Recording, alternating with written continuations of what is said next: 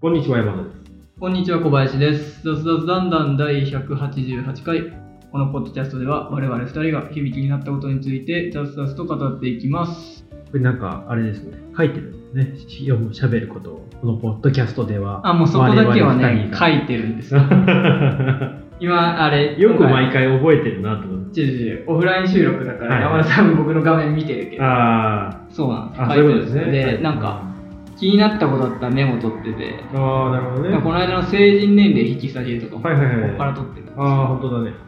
書いてるね。うんあみたいなね。あ、なるほどね。どこからじゃあ今週どういうはい。のを話そうかなみたいなのをなんか貯めといたやつから、大体引っ使わないんですよ。引っ張ってこないんですあけど、結局ボツでー 結局なんか、適当に話しちゃうからね。話しちゃうし、そのタイミングだともうホットじゃないみたいあな。あ、そういうことね。自分の中でなんかあれって思ってメモだけ取ったんですけど、話すタイミングっていうか、まあ、前日とかにテーマどうしようかなってなった時に、いや、これもいいわみたいななって、結局前日テーマ決まらないとかがよくあるパターンですね。そうだね。オフラインということですけど、うんなんかあります？最近どうですか？最近気づいたっていうか、あ今まで気にしたことなかったんですけど、はいはい。風向き？風向き？気にしだしてて、風向きを気にしだした。の、なんかあの、漁師 いやでも言うたらそんな感じで、ん。うん。あの冬場って北風っていう、はいはいはいで北寄りの大体西寄りの風が。吹くんですけど、で最近暖かくなってきて春になって、南寄りの風が吹き出したんですけ気にしたど、ことないな、そう考えると。最初気づいたのが、はあの自分ウーバーで配達してて、で、まあ、大体駅とかその店がはいっぱいあるところから、そのまあ、土台南北に向けて走っていくんですけど、うん。北に行くのがちょっと大体向かい風だったんです秋口から始めてずっと冬場がメインだったんで、北に届けるときは向かい風を覚悟して、風が強い日だと北側から嫌だなとかなるほどね。ちょっと北側で距離遠いから、はいはい今日は風強いからやめようかとか、はいはいはいそういうことを考えたりしてて、あー南側だったら届けた後はもう荷物とか背負ってないんで別に気にせずに、はいはいはい。あのゆっくりでもいいし立ちこぎでもいいしとかができるんですけど、はいはいはいまあ、北に届けるときはちょっと考えてたんですよなるほどね。でそれがあれ最近普通に北行けるなってのに気づいて3月頃にあ、そんな変わるんだね。そう全然違うんで、あれ？と思ってで逆に南行く時めっちゃ風強いじゃんみたいになっててああ、なるほどね。でそこでまあ風向きに関してはそこでまず気づいたんですけど、はいはいもっと重要だったのが春になって結構気温が高い日と低い日がめちゃめちゃあるじゃないですか。であ今日寒いなみたいな気温が下がって寒いなって思ったのに案外寒くないとか、はいはいはいはい。気温ちょっと昨日より高めなのに今日は寒いみたいな日がはいはい、あってありますで今までその冬場はいはいははウェザーニューズのその1時間ごとの時間い。はいはのい。温度を見て服装を決めてたんですよ。うんうん。あの寒すぎると体動かないし暑すぎると汗かいて臭いしはいはいはいで結構あの今日何着ていくかっていうのはちゃんと考えてたんですけど気温だけじゃ測れんなっていうのに気づいてこれなんで違うんだろう体感温度がっていうので気づいたのが北風の日は寒いんですよああ、なるほどね。春先でも基本的には南寄りなんですけど、たまに北風の日があって例えば昨日の昼とかは、はいはいはい。稼働したんですよ。北風だったんですよ。いやこれ絶対寒い日だわと思って冬温度的には冬よりも全然暖かいんですけど、はいはいはい。昨日とかま何？その前日とかまでに比べると、うん。体感温的に絶対寒いなっていうことで冬用の装備で行ったんですよはいはいはい。全然それでちょうどいい。あ、それ合ってたんだね。合ってた。それは、天気予報とかでわかんない？風向きとか。あのウェザーニューズのアプリだとあー1時間ごとに出るやってるんだ、風向きが。あ風向きが。こんな感じで。例えばあ今日の僕のこの小金井市とと南寄りの風が吹いていて、でしかも20度だからあったかいんですよ。確かに書いてるね、これ。書いてるけど、今まで気にしたこと風。向きなその何配達してた時風の強さは気にしてたんですよ、3メートル超えてくるとちょっとだるいなとか。今ではもう結構慣れてきたんですよ。うん。当初やり始めた頃とかだと3メーター結構きついなとか思ったんですけどで例えば昨日北風なんですよ、はい。はい。はい。今日の夜中から昨日の時点でずっと北風でうん。めっちゃ寒かったんですよ。確かに。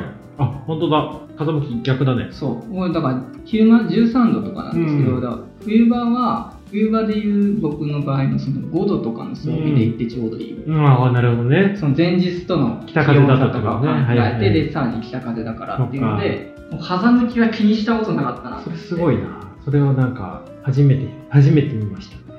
その、方向のやつ。あ、そうだ確かについてるけど何のためについてるんだろうみたいな。気にする人は気にするんですけど僕もだから気にする立場になって立場。いや気にしないと なんかあの春先だから本当にはいはいはい。気温的にはあったかいだろうって出かけてうん。めちゃめちゃその頭冷えてめっちゃ寒いみたはいな。はいはい。あるね。そのネックワーマーしないとはい。首元温めないといけなかったんですよ、本来は。はいはいはい。風向き気にしてなかったから、ああ持っててなかったね。ネックウォーマーとかなしで、もう風にバンバンやられて寒くて、帰ってきた時すごい頭が痛くなって寒あすぎて、でも普段より温度上げて、あ風邪ひいちゃうね確かにとなかして、とか。すげえな。そういうのなんか知らないね職業、いや、やってて気づく。そこまでそれやり込んでる配達員いるのかとか、まあね確かにね。そんな考えずに、普通に普通は多分考えないと。と天気ぐらいだよね。天気と気温ぐらいだよね。で、大体の人はそんなにバイクとか、うん。電動自転車とか使ってから、はいはいあ気になるあの体の温度調節ってあんま気にしなくていいはいはいはいなんなら寒そうだったら多めに着ちゃえばいい。はいはいはい。だけど、自分は電動じゃないんで、ああ物はな極力減らした状態でね。多めに着ちゃうと暑くて、脱がないといけない。脱がないといけない、進まないし、体が全然動かなくなっちゃうんで。ね。あー最適を追求した結果火山向きにこだわれるようになった。そうだからね、すごいめんどくさい。ああでもすごいね気にしなきゃいけないです。よ。はいはいはいはい。いやーって逆に秋口から始めたから夏の恐ろしさはまだ味わってないっていうことだよね。あれだったね。あ、でも、秋っつっても9月の中旬あのまだ残暑があって、普通に25度とか7度ぐらいまではやってたんで、暑さはそうなんですけど、なんか前配達員の人とうんなんかちょうど同じ建物に届けるタイミング、自分が建物に届けに行くときその人出てきて、なぜか僕が出てきた時待ってたんですはいはい。で、こんにちはみたいな感じで話しかけられて、どうどうもみたいな話してて、夏頃ってどういうふうにやってますみたいな。はいはいはい。で僕秋から全然知らないんですって、あ、そうなんですか？去年夏やってた時、端末がもう熱くなって動かなくなってめっちゃ困ったりしてたんで。すよって言われて、どうしてんのかなみんなと思って。聞かれたんですよ、すみません、わかんないです。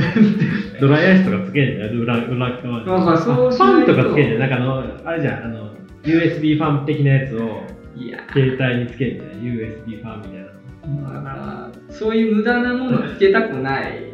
量を減らしたいよね。そう量減らしたいし、そのファンとかだとまあバッテリーとかも問題もあるんで、逆になんか食べ物とかもちゃんと運ばないと腐ってる短時間だと大丈夫だまあ、10長くて10分、15分なんで、そんなにってとこだと思います。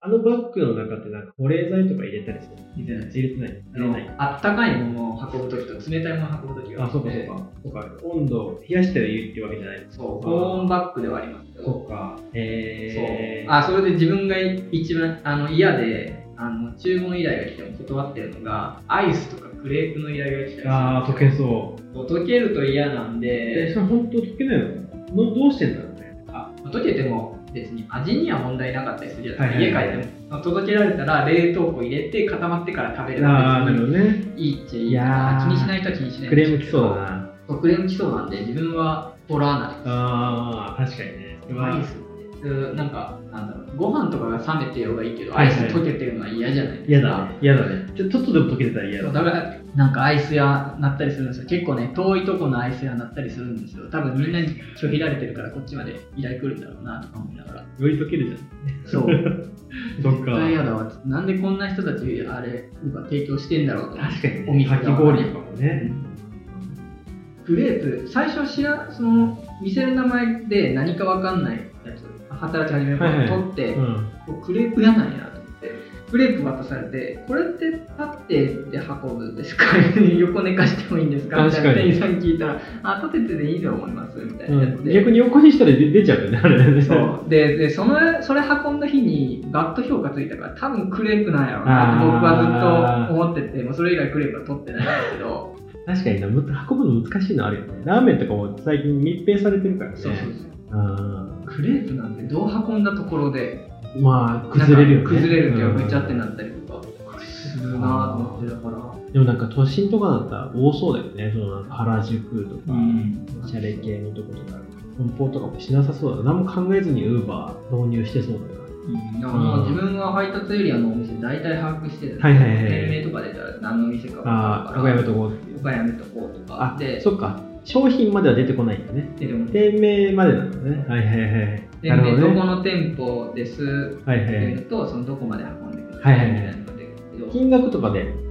金額がその配達依頼配達の目安量が出る。ああ、なるほどね。あそう、いくらで購入してるとかは出ないああ、なるほどね。出ないですけど、あのたまに、その例えば今日は僕のとこ最低金額ばっかりなんはいはいで、田舎だかうん。らは300円。いはい1回はい。300円とかなんですまあ、今日はどれだけの距離運んでも300円だろうなって日はまああるんですよ。はいはいはいじゃあよくあって、例えば今日木曜日じゃないですか。今日の昼間、うんもし稼働してたら、基本的には300円ですよ。4なるほどキロ運ぼう、5キロ運ぼうが300円なんですけど、えあのたまにその日、その今日は300円だなって日で、1キロとかなのに600円とかの時があったー。りするんですよ。うやってて。で、それを取ると、あの注文量めっちゃ多い。ああ、なるほどね。だから一応その注文量に比例する時もあるああ、量が多いか重いからっていう話なんだね。うん多分分。なるほどね。でこれ入るのかなとか思う時あります？あのバッグに？あのバッグでかいけどウーバーバッグに？そのあなんていうか二段にしたりとかもできますけど、ーはいはいはい。あの押さえなきゃいけないじゃないですかああ、確かに。揺れたりすると困るしはいはい。で 横並べだと入らないから二段にしなきゃいけない、でも二段にするとあの左に寄っちゃってそのそれでもあ止めれないとか、隙間が持っててる梱包材だけじゃ足りないとか、なんかそういう状態に陥るんですけど、ねだからそういう怪しい金額の時は、今日運んでもいいなとかでとあの、よく知ってる店、ファーストフード。例えばマクドナルドとかだったら、最悪ちょっとなんまあか傾いたところでうん問題がないようなお店じゃないと取らない。なるほどね。あ一回怖かったのが、あのちゃんぽんの店あ。はいはいはい。で、ちゃんぽん揺れそうだな。パツパツでしたね。はいはいはい。パツパツだから入れるときに、これなんかちょっと引っかかったりすると、蓋緩むんちゃうかみたいな。で、こぼれちゃう。こぼれちゃうなとか、あなんか怖いなってー。こぼれてる時あるもんな。ラーメン、ラーメンとかでも、ちょっとなんか余裕があったりとか、うんラーメン以外が豊富な店とかって、なんか、メインがラーメンじゃなくて、ラーメンもあるよみたいなところは結構こぼれてたりするよね。だから、汁物系のやつは、あの、お店選びます。はいはいはいはい。例えばその何、つけ麺、ラーメンとかあったりするんですけど、この店は行かないとか。その店は、例えば、ゴーストレストランだろとか、俺らは分かってるので、ラーメン専門店のテイクアウトの容器は大丈夫なんです。はいはいはいゴーストレストラン、居酒屋とかがやってる汁物のやつとかって、はいはいはい。結構怪しいパックだ怪しいね。結果的に気をつけて運んでるからこぼさなかったけど、次はちょっと怖いから運びたくないみたいな、そういうので結構あって。必要以上に手間がかかるね。うんそういうところは、あの依頼が来た瞬間、あここはもう取らな拒否。こうだ難しいんだよな、そういうのね。ね店がリニューアルとかしたら大変だそうだけど、あ、ここ新しいな。な何の店だろう出てきたら辛い。辛いんですよ。うん結構、あー自分検は。最初から除外してたのは、ピザとはい。寿司は除外してたんです。うーん。寿司はあの寄っちゃうと思うんで、もう残念じゃないですか。自分自転車なんで、どうしてもちょっと前傾式になるから、寿司は運びたくない。で、ピザはサイズによっては M サイズ、L サイズになってくると。バッグを拡張しなきゃいけない。ああ、はいはいはい。ボコって出して、あ、あれって拡張性がある。拡張性があるで拡張させると入るんですよ、はいはい拡張させるためにはそのな中の式縦にしても横にしたり。はいはい。はい。拡張してじゃあ梱包材どうしたりとかっていうのを店の前でこうやってガチャガチャやらない。それが嫌でピザは取らないんですけどなんか始めたての頃。ピザってニーズ高そうだけどね、イメージ。始めたての頃知らない店で、何の店だろうって言ったらピザ屋とか、はいはい。イタリアンでピザ提供してるとか、はいそういうのがあったりしてあ自分の中ではブラックリスト あ、あるな。と取っていいリストがあるんだね。そうそうあー結構でも、より好みしてるとなんか、注文入らなさそうなイメージだけどね。だからね、最近はあの暖かくなってきて配達員増えてきて、はいはいはいでまあ、依頼も減ってるっていうのはあるんですけあど、ーより好みがなかなかしづらいと。あ、暖かくなると依頼が減るんだね。みんな出歩くから。であるああ、そそううか。わざわざ準備しなくて、はいはいはい。で3月ぐらいにマンボウも終わってるし、寒いからみんな頼むんだね。出たくないから。そうそうでも寒い時は配達員も出たくない。そうなるほどね。時給バランスが全然うまくいってない。で寒い日は配達員減ってくれるから、自分のとことかだと普通に、あ単価がの高い。単価はでも変わ変らない。わんない。差が変わらないけど選びやすいはいはいはいあ断ってもこすぐ依頼来るだろうってはいいうのはいはいで安心して断れるあだけどあの今日なかなか依頼が来ないなって日はこれ行きたくないけど許容範囲だから取っとくかみたいなのはあったりします。あなるほどね。ああ例えば例えば商品としてはいいけど、はいはい。あの店の雰囲気が嫌いとかある。ああそのこっちには優しいんだけどバイトには厳しい店長さんとかいたりするじゃないですか、でそそこを待ってて見せられるのとかちょっと嫌じゃないですか。だから普段は取らないけどなるほどね。うんまあ、今日はならないし取ってあげるかみたいな感じで取ったりは最近はだから増えてきました。ねそういう状態が、逆にあれってじゃあ注文したけど全然なんか配達中になん調理中配達中になんないなみたいなのは自分がオーダーしたやつを誰も取ってくれてないからっていうそういう時もあるんだね。可能性として。なんかよく熟成案件みたいななんかネット上で書かれてるんですけどもうから。熟成されてる。俺のやつだ接商品は出来上がってるけど誰も運びたくないからああそういうこと？拒否拒否拒否でで熟成されてるから。お店側かお客さんがキャンセルするかあの新人さんが取って遅くなってバ訳ットつけられるみたいあなーなるほどね。あそういいうそういうことなんだね全にお店側がキャンセルしたわと思ってもうこの時間に食べる口になってんのにっていう時もあるけどそういうのは配達員がいないってことですね。あれ、ウーバーとかでもその予約注文対応してるお店とかあったりするんですよ。で予約注文で例えば19時に届けてくださいって言っても、はいはい。そのタイミングであのお店がちゃんと調理終わってても、はいはいはい。配達員がそのタイミングでついてくれないとなるほどね。ダメで、で本来であればすぐ配達員決めるまではいはい。1分もないのかな。あで、1分以内に受けますとか決めなきゃいけない。で、拒否られたら次の人に依頼飛んでくるから、はいそこまで長くはかからない。なね。はいはい。普通の案件なら。だけど、配達員が嫌がるような案件だと、そこからキャンセル。なんか、拒否、拒否、拒否、拒否ってー拒否が続くんだて、ね配達員が決まらない。でより遅くなって味が落ちていく、うんな。るほどね。そういうのがかなんかお店側に対してイライラしてたけどそうじゃないんだ。よねだから、出前館はそんなことはないウーバーの場合であれば、うん。その頼んだことある店とか、はいはいはい。あもう大手のチェーン店、はいはいはいはい。マクドナルドとうん。か、そういうとことかだと、もうあれ、梱包とかもしっかりしてるし、はいはいはい。あの配達員の人、普通に取ってくれるああなるほどね。あ配達がつかないってことはないんですけど、はいはい。なんかゴーストレストランとかで、例えばさっき言ったように、汁物、こぼれそうな汁物の容器のお店とか、そういうとこだとみんな取らなくなるので、あそういうとこ、なるほどね。普段この店知らないけど頼んでみようみたいなのはいはい。で頼んでみると、なかなか届かない可能性は、特に距離があるところとか、そういうのを判別しながら注文するっていうのは結構ハードル高い頼む方もハードル高いね。だから普通に淘汰されてるだけだよ。あその店がね。だったらうん。お店がバッド評価を受けたりとか、お店にバッド評価つけちゃうからね。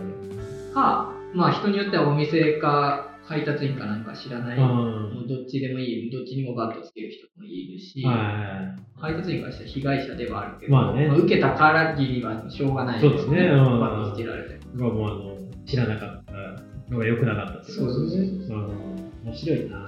そうなってくるとやっぱりあれだね。配達員も知識がある人がやっぱり評価高いから知識高い人いや評価が高い人に対してお願いしたいなって思うのは当たり前かもしれないね。そう。そうなっていくんだろうね。配達する人を選べたらこの人あこの人だよね。選べないです、うん。逆にバットを押すと確かこの人はもうつかない。あそうなんだ。あそこに。なるほどね。はいはいはい、はい、多分そうだとあ、バットしつけて誰もつかない状態。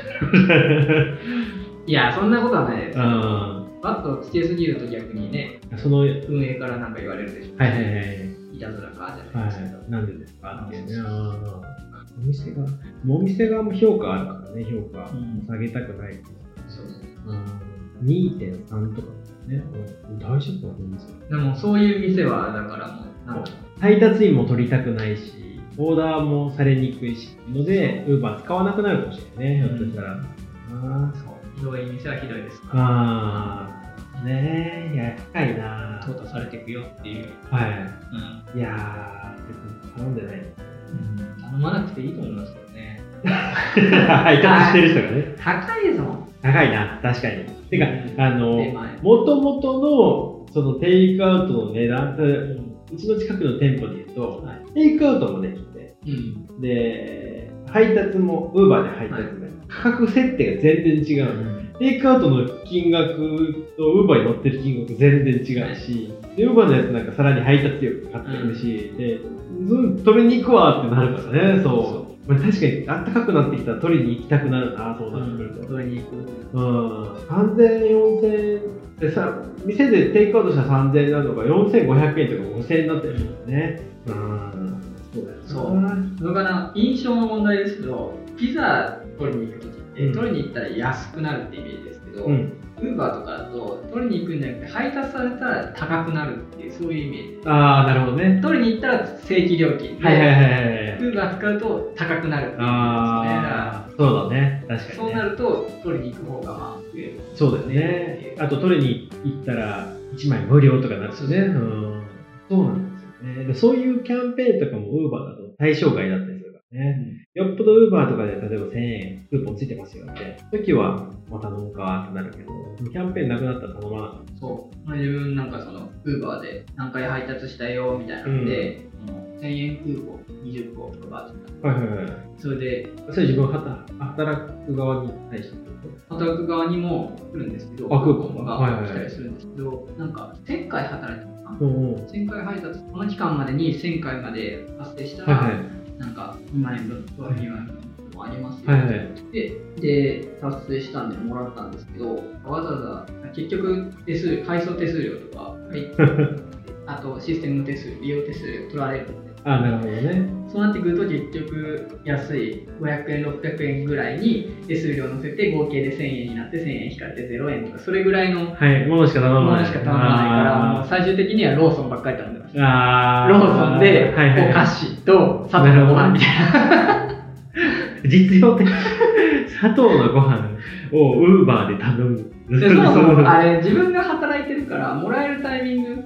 受け取るタイミングが自分が休んでる日とかしか取れないで休んでる日にでもわざわざウーバー食いたいかって言われると、うーんっつって、なるほどね。あーでもコンビニのお菓子とかだったらすぐ食べなくていいじゃないですか。確かにね。で受け取るだけ受け取っできるからねといたらいいわみたいな感じで頼むみたいなやつで、そっか。あ、そのもらえるクーポンは1回につき1000円とかそういう。そうそうじゃあ 2, 2万円もらっても20回頼まないといけないそうそうあめんどくさいな。で2、3回、2、3回分を一気に使えるんだったらそれこそね、そうだね。ちょっと寿司でも頼んでみるか。なるなるなる。あ、1000円だったら確かに1000円って使いづらいんだよね。使いづらいんですよ。で丼物とかも絶対1000円以上するからね。そううんウーバー高い。そうなんですよね。うんいやー、そういうシステムあるんだね。面白いね、そのクーポン。あの、配達員に配る。なんか、だから現金払いたくないっていうのと、ねはいはいまあし仕事の依頼量を増やしたいっていうのと、あとはあーそうだね。あの注文する経験積んでほしいとかそういうのもあると思あーそう。いう気持ちなんだよ、お客さんはね。そうそうそうはいはい注文するとその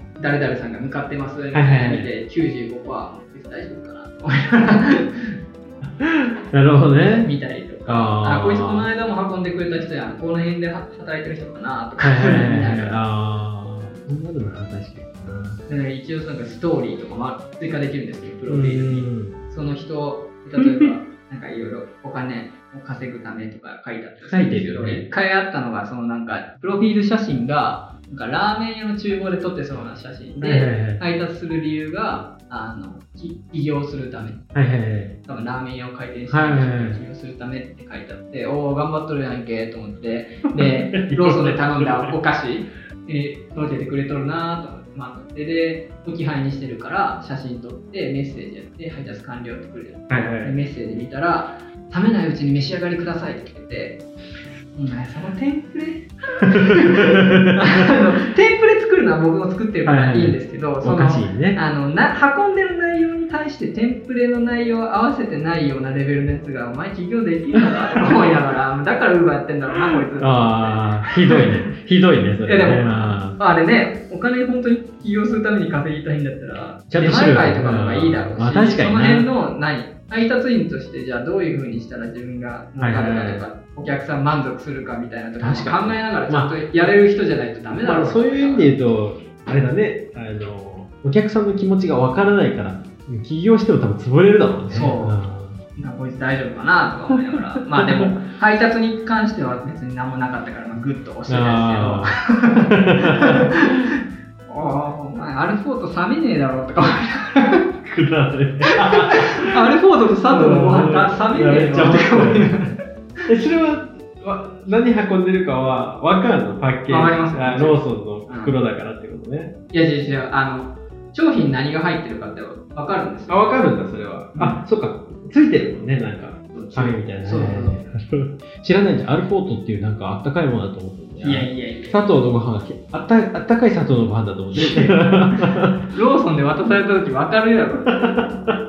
何運んでるか分からないと、どういうふうに、例えば自分がね、アルフォートと佐藤のご飯運ぶタイミングだったら、わざわざ梱包材とかしないし、普通にポンって置くだけで問題ないし。うん。でも弁当とかだったらね。で2袋あったとしてあったかいものと冷たいものなのかあったかいものとあったかいものなのか開けなきゃいけないかとかっていうのも注文内容を見て決めなきゃいけないから。見てないってこと。だ見てない。見てないんですよ。見てないってことだね確かに、おあ前店大丈夫なんかなとかね。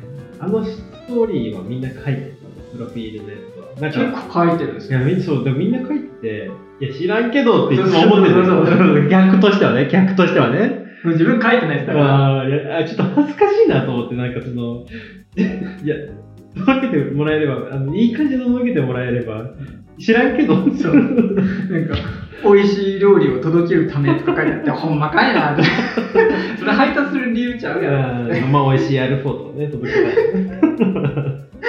アルフォートが美味しいのは配達に関係ない。でもそれはいいんですけど、うん。なんか好きな食べ物はね。知らない。よねね、あれいる？って思って。唐揚げとかが、唐揚げ結構多いんですよ。なるほどね好きな食べ物唐揚げって唐揚げ運んでる時にお裾分けが欲しいっていうことなのかな思っちゃう。つままれたら、あ、そう、あの、唐揚げ店結構あるのが、はいはいはい。あの、パリサクみたいな状態を残したいのか、はいはいはいが開いてる。例えば紙袋とかで上が開いてる。開いてる。あれって持ち帰りならいいけど、ウーバーであれは嫌じゃないのめっちゃだってあのねバッグの中に開いた状態で入ってる。そうそうそうなんならつまみ食いされてる可能性もあるじゃないですか。なんならね。唐揚げ好きって書いてたらお前犯人だろうけど ほんまに。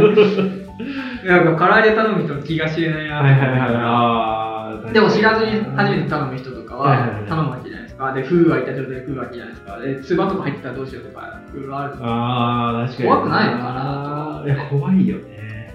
いや怖いわ。あな何の液体かかってるかわかんない中国のウーバーかなんかでね、しょんべんかけられたとかそんな、えー。ありましたよ。最悪じゃんサンラータンメンいっぱいあれに入れたみたいな。アホやん。なんかニュースになってた。んですテラやテロ。テロ。エレベータはいーで届ける最中にエレベーター内でしたらしいんですよ。そのまあカメラ映っててみたいな。やばいね。それ食べちゃったっていうこと？か食べちゃって味変だみたいななったんかわかんないですけど。めちゃめちゃ嫌じゃん。気持ち悪そう。でそういうのを思うと、だから、封開いてるなんてもう持ってのほかじゃないですか。確かにね。封閉じててもそういう可能性があるのに、あ封開いてるって。それこそ配達員の人が全然意識してなくても、かがんでね、バッグから出し入れするときに汗がポタって垂れてるかもしれないじゃないですか。夏場だったら。うん。でも、配達員からしたらそれは別にそこまで気にしてなかった。わざとじゃない。みたいな。のうん。もあるわけで、嫌だね。どうなん？絶対嫌だなと思って。機械がいいな。ドローンだそういえばなんか唐揚げの話だけど唐揚げ最近あの唐揚げグランプリ。ああ。醤油部門かなの1位がね。カラリグランプリね。はい。ガストの辛吉の唐揚げなんですようん。ガスト辛吉の唐揚げなん。ですで最近ガストにハマってお俺食ってるやつや食ってるやつやんと思って。で最近頼み行くようになったんですけど、ん。最近なんかねガスト猫型ロボットが導入されたの。知ってます猫型ロボドラえもんドラえもんしか知らないガですけどストではい運んでくるの人じゃなくてえ猫型のあ猫型って言ってもロボットなんだけどあのなんかあのー、二足歩うん、四いや車輪がついてて 顔顔が顔がね液晶のところに猫の顔が出るだけなんだけ行なあ。猫型ですらないじゃないですか。猫型ロボット書いてここに書いてる猫型あ。書いてて。でそれがねなんかね最初思わなかったんだけどね最近すげえ可愛くなってきて可愛く見えてきて、毎回行くたびに写真撮ってな写真見る 毎回行くたびに写真写真撮ってんですけどね、い。や可愛いんですよね。なんか動きとかも結構ちゃんとしててもう待ったなんか猫型ロボットこれみんなあの聞いてる人、うん猫型ロボットガストで調べたら出てくる。いや全然で、猫の顔してんで、猫。一応耳もあある耳っぽいのもありますね。で、面白かったのは、店員さん、これなんか導入されたばっかりなんらしいんで、店員さんが分からなくて、はで、どうしていいか分かんなくて、猫動いてくれないからって、猫型ロボット後ろから、あの、力技で押してきたからね、すいません、ちょっと動かないんで、って言って、いやワゴンだよでっかい重いワゴンっていう、ね。ファミレスとかにありますね、ワゴンで。うんで、押してきて、猫が、こんにちはとか言う 言うんだけど、いや、猫意味ないやんとか思うのもちょっと可愛いんですよね、最近ね。それでも、あの、何あななんだペッパーくんとかより全然いいですね。全然その4段とかなってるから運びやすいし。そうだ、ペッパー、うん、ペッ、パーくん、しかもあれ、日本からいなくなるんだよ。あ、そうだよね、あれなんか、販売停止になって。買い取られちゃいましたね。あ、そうなの？海外の？ソフトバンクじゃなくなった。そうなんだ、全然知らなかった。だから多分日本から消えるんじゃないですか。あそういうこと？これ動いてる、これあの、しゃぶしゃぶ、ガスト系列しゃぶしゃぶのお店なんで、あの、物取ったら完了ボタンを押さないといけない。完了ボタンを押したら 猫になってる。あ、ね、髪が猫になる。かわいいでしょ でもこれね、なんか動きが、あの、結構スムーズで、うん結構早いのよ。スーって来て、で、普通の人が歩いてる道を歩くから、ぶつかりそうなんだけど、キュキュって避けてくれるの。で、センサー結構ちゃんとしてんだよね。ちゃんとしないとね、そう。食べ物バシャーンなりますから。うん急ブレーキが出て、あーバシャーンうんまあ、子供とぶつかってたけどね。あぶつかったと。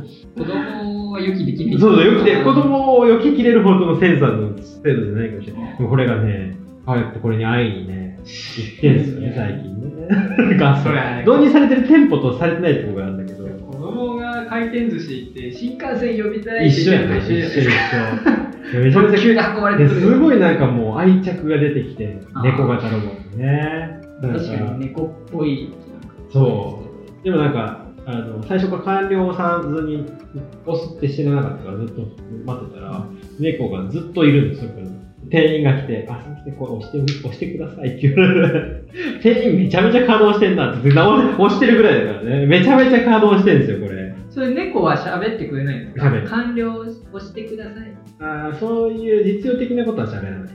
こんにちは、通りますとか、そうそう、そういうなんか、いやでもね、正直ね、あの実用的なことはあれ、大声で言うやつあったりするじゃない？ですか、はいはいはいはい機械で。あれ、うるさいんですよ、ね。あ確かにね分かってるよ、しかも毎回同じことを言われると腹立つよね。いや、分かってるよ。だからだから言わない言わない方がいいですね。お客さんが慣れるまで、うんまあ、あ、そうそう。だから、結構お客さんの教育が必要なのかもしれないね。うん。でも、可愛いちょっと言ってほしいな、これ。これは言ってほしいな。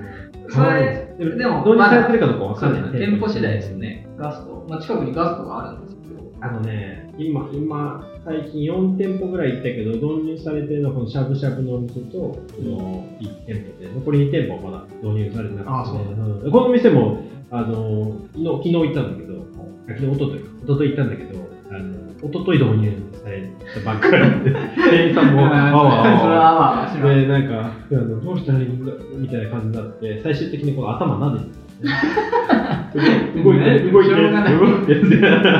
そん。まあまな猫、た叩くよりかはいいですね。動いてる。慣れても。いや、可愛いな。えーいや、可愛いん。ですよ。そん。なん。あるん。ですねはいちょっと。そう、だから、頑張ってん。なと思って。でも、これ頑張ってね、目出ててもね、最終的にその猫に仕事を奪われるん。でしょって。可愛がれば可愛がれるほど、あの、活用されればされるほど仕事がなくなっていくってね。うん、切ないですよね。言ったらだって、持ってくるやつとかもこれでやってくれるし、今、ガストとかって案内されないの席あの、消毒をして50人空いてる席にお座りくださいになってるんですよね。それこそ本当1ヶ月ぐらいかな、1ヶ月ぐらい。うん、なってて、全然なんかもう、店員さんが、あの、猫の説明の時しか来なかった。え猫、来なくなってるから、減ってるとは思うんですよね、仕事自体は。注文もタッチパネルで。全部注文タッチパネルで、だ最後の会計の時と、なんかイレギュラーの時以外は店員出てくる。あ、下げるやつですね、あと。でも、そんな、そこまであれだから、うなんならホール一人で回るぐらいかもしれないね。楽です。うん。まあそうなっってくるとあれですよね、多分チン、全員キッチンで、ローテーションで、じゃあそうそう。そうそうそうそう。そうだから基本はキッチン採用で良くなっちゃうんですよね。そうなると採用しやすいです。しやすい。キッチンとホール分けて採用しそうそうそうそうそうそうう。そう。そうなんですよ。ホールもあの役割としては接客というよりはもう本当にイレギュラー対応で、まあ、大体クレームなんだろうけど。うん。うんうんそうなんだね。いやねちょっと未来感は中国っぽさはね動きとか。なんかあとしなんかそのあの静かになったね。店舗がうんなんか店員が少ないし、猫が走り回ってるだけだから、うん、あとしゃぶしゃぶとかはしゃぶしゃぶとかは、しゃぶしゃぶ食べ放題なんだけどおかわりの肉とか店員にいちいち頼むのあれだなっていうのがなくなった。猫が持ってきてくれるから。からあわざわざ何枚今までだったら何回も行き来するの大変だから5枚頼んどこうみたいなことが、猫だから気兼ねなくあの一皿できるようになったりね。まあ、猫も嫌がってるかもしれない。猫もね猫も嫌がってるかもしいけどね。こうやって感情はないから。今のところ、今のところ感情はない。一回にしてくださいとかね。一回にするにゃんとか言われたらね。もうごめんねって なるけど。裏で言ってますよ。あのテーブル運びたくないにゃん。ないにゃんって言ってるか、まあそうだね。店員さん、裏の店員さんの声を代弁してるかもしれないね、ひょっとしたらね。一回にしてくれって。なんですよ。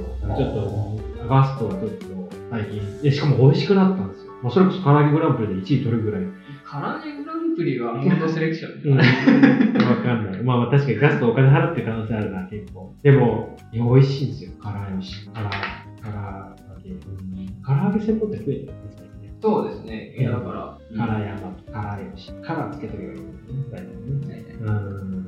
でも美味しい。どこで食べても大体美味しい。うんなんかまずいべちゃみたいなのが少なくなって。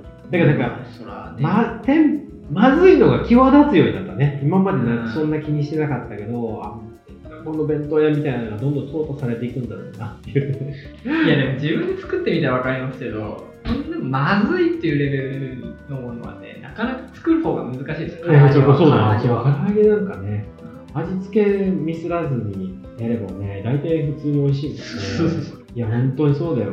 失敗する方が難しいから、うん唐揚げはでもダメだよな、まずい。定食屋とかね。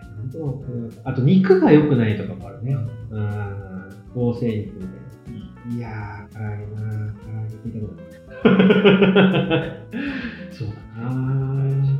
あれよし。機械とかがね、やっぱりね、導入されると、やっぱ試してみたくなりますね、こういう新しい機械とかは。うん。最近ね、最近、例えば全然関係ないけど、最近、うん。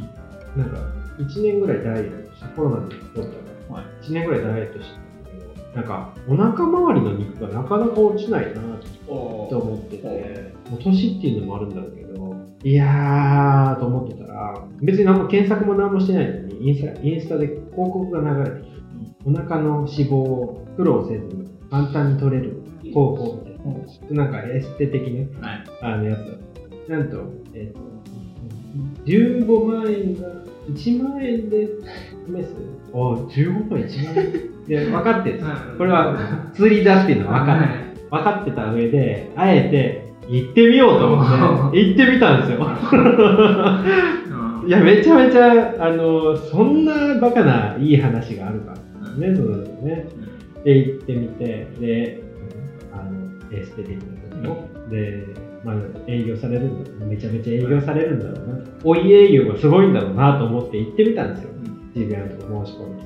で、行ってみたら、もうなんかちょっと、女性の人がよく行きそうな感じ。入りづらい雰囲気だ。俺俺行っても大丈夫かなこんなおっさん行って大丈夫かなと思ったけど、とりあえず勇気を出して入ってみて、なんかいろいろ説明を受けたんだけど、結構男の人多いみたいな。半半分ぐらい男の人になってるらしいよね、最近。美容男子みたいなの増えてるらしい。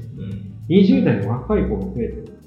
若い子太らないだろうとか思いながら。で、行ってみたんですよ。それで、なんか話いろいろ聞いてたら、なんかあの、俺、シックスパッドってやってたじゃん。うん。シックスパッドは、あれは、その、一般用で電力が、EMS、あの、うん電、電はい、電気のビリビリ的なのが弱くて、機械1センチまでしか効かないらしいんですね。でその医療系のそこに行ったところは、ひ下4センチうんまで引くその電磁波、電磁波電気が当たりますよっていうので、おちょっとやってみたいな。で、それとその機械と、あとはお腹の周り見たら、見たら測った。これはセルライトですね、みたいな。あお腹の脂肪がセルライトで、セルライトってなんか糖質制限とか、食事制限とか、あと運動でも落ちないらしいんだよね、固まってしまってるから。でこれを落とすには、もうなんか機械、吸引して、おあの温める、その専用の機械で温めるしかないんですうんあそうそれもやってほしい。でその2つやってください。やったんですか ?2 時間半ぐらい。結構長い。ずっと寝たままで、で、最初その、吸引的なやつで、なんかもう、本当聞くのかなっていうか、ブルブルブルブルブルブルみたいな機械をね、でやって、でそれ終わった後に、そのシックスパッド的な、もうからこう腰回り全部巻くみたいなやつでやられて、で、強さどれぐらいがいいですか？って言われて、シックスパッドやったら俺は大丈夫だマックスで。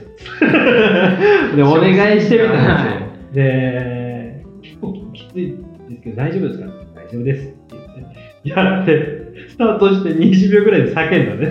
なんか、めちゃめちゃきつくて、さすがに家庭用と全然やっぱ違うんだ。っていうので、中からもう、ブルブルブルって取れてて、ぐわーって もう体全体が震えるぐらいもう、うん下げてーってなって、で、10段階中なんか、マックスって言ったけど、8ぐらいにされてた。さすがにマックスうんやばいだろって最初からやばいだろ。8にされてる8でボーってなったから、2でー一応さすがにあのプライド的にね。2になっても2でも結構なって、あきつい。これ効きますね。で腹筋する、腹筋3万回分ぐらいが1時間ぐらい。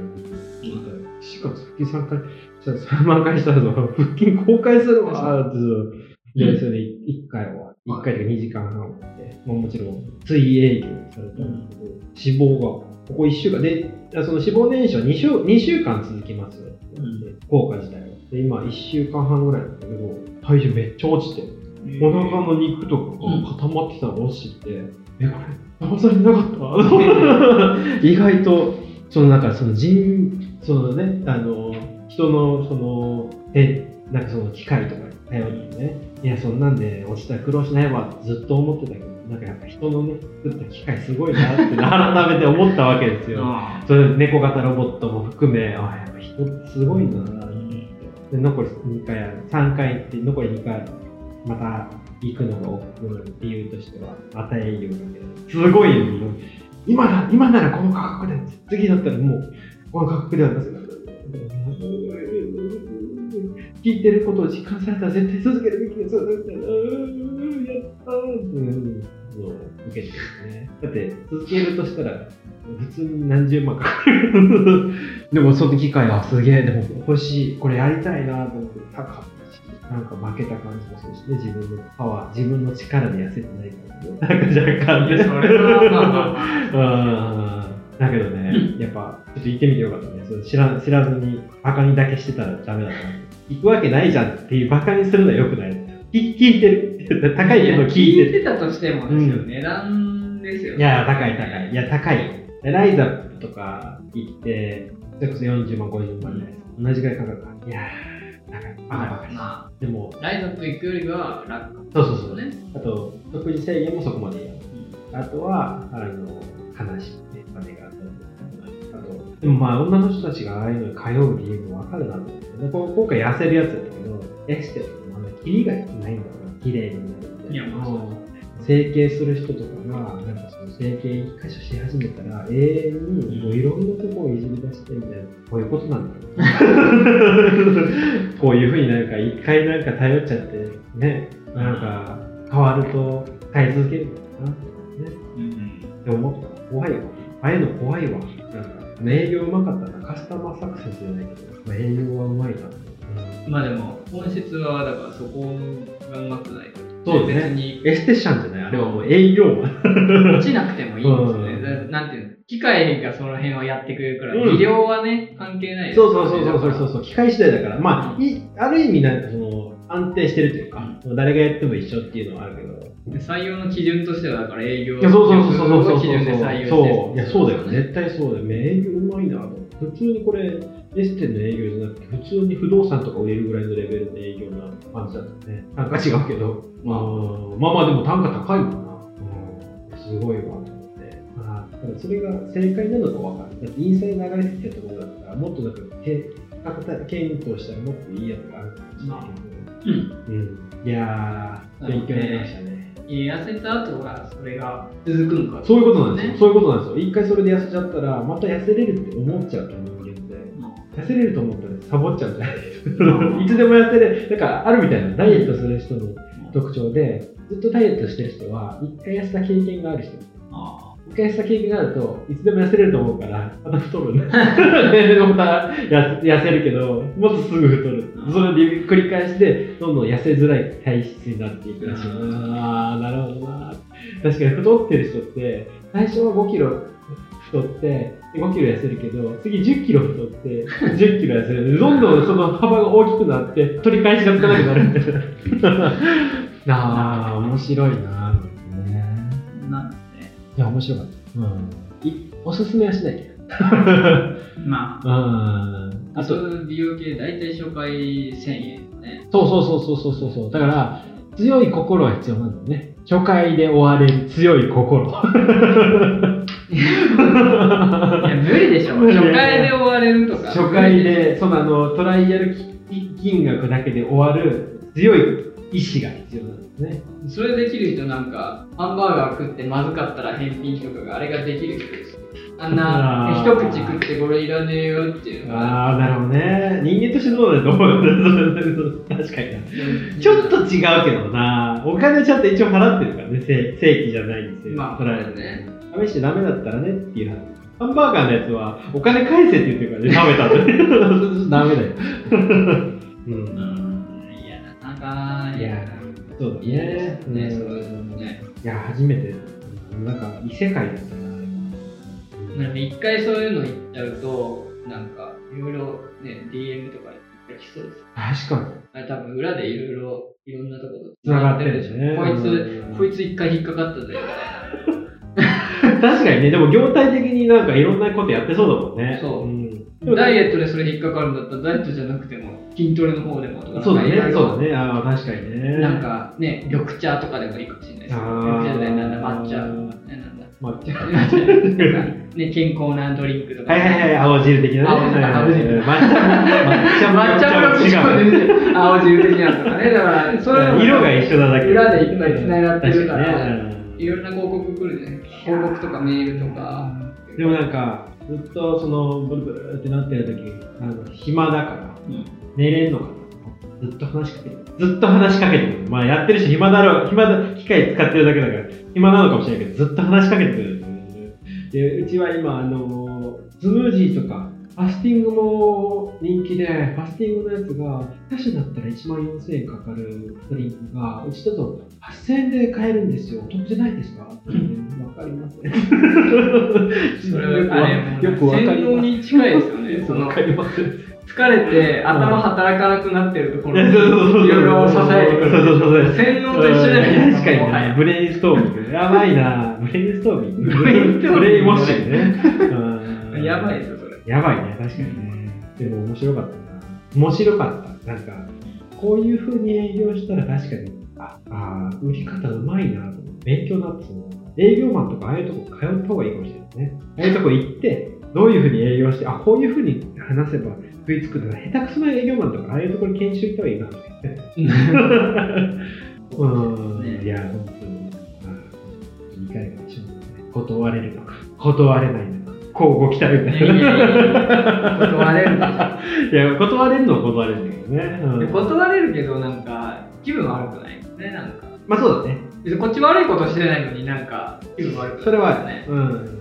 気分が悪くなる。うん、そうだね。そういうのが嫌だあー、まあそうだな。で、なんか俺、気分悪くなるっていう話言うと、最近あの、車を手放したんですよね。で、なんか、車手放すときって、なんか、買い取り店、ディーラーとかでうんだとってあ安いから、最近あの、ガリバーじゃん。ガリ、ビッグ、ビッグボーイ、あ、それハンバーグ。ビッグモーターとか、なんかあの、買いそう車をそうそう車を買い取り店とかはに持って、で、持ってったんですよね。相場とか全然わかんないから、うんビッグモーター持ってって、金額出してもらったら、なんか丸い金額を言われて、安いかどうか判別できないから、これってどうなんですかね？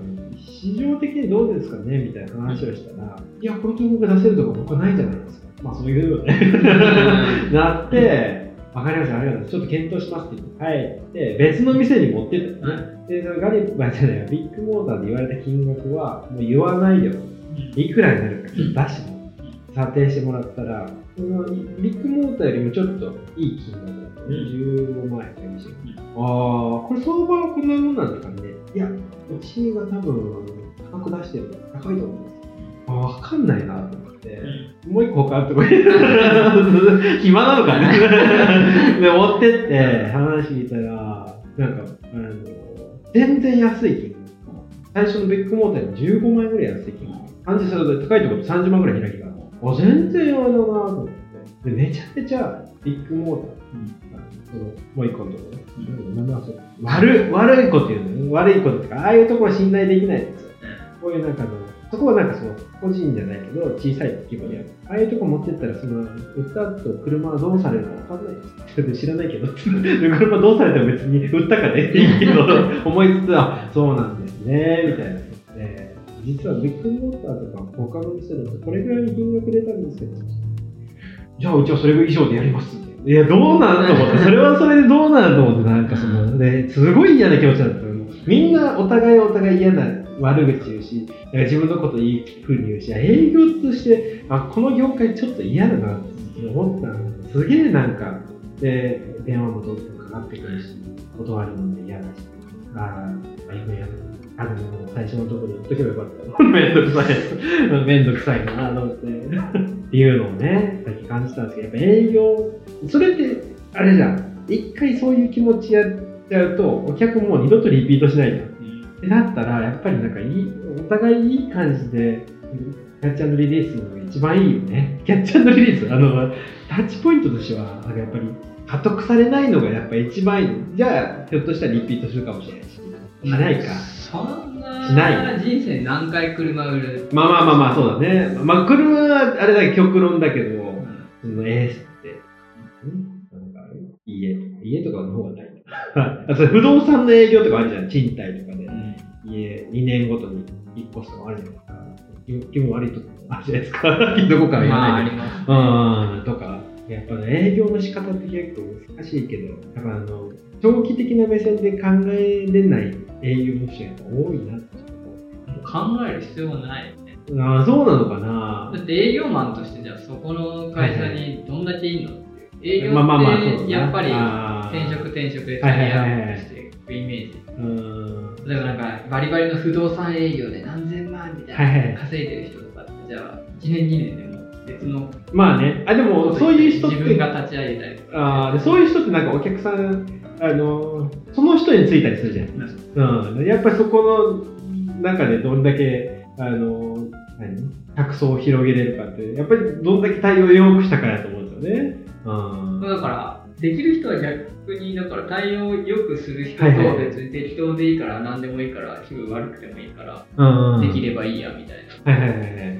使い分けれるんじゃはないいはいはい。ああ、人によるってことね。はいはいはいはい。でここのお客さんだったら結構高く買ってくれるし、はいはい。乗客だなみたいなはいまた引っ越すだろうし、はいはいはい。あるだろうけど、ここのお客さん別にもうこれで終わりやろ確かにね。もう一生の買い物ここでするんだろうなとかなったらもう別に。確かにな。適当でいいじゃないですか。だってもう一生買い物ですみたいな人と一生付き合うわけじゃないからね。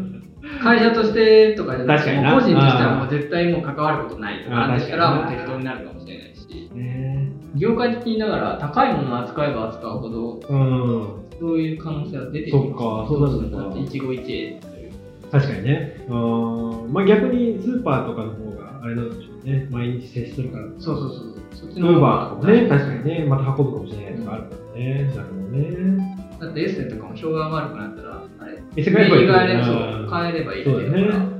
確かにな。飲食のぼったくりバーとかもそうじゃないはいはいはいはいはい。あそこの雑居ビルの何階は、店名、店名変わってるけど、毎回ぼったくりだみたいな。なるほどないじゃね。ないですか。確かにな。うん。だからあんまり大きい買い物の場合は雑な可能性はまあなくはない。逆にね、ああ、そっか。面白い。まあ、雑々してきてるので、そうですね。では今回はこの辺で。はい。はい。聞こえてたのか聞こえてましたまあ雑音少ないといいですね。うん、確かに。今回の。はい。はい。またじゃあ、はい。次回というこ次回、とで。はい。さよなら。今回も楽しんでいきましょう。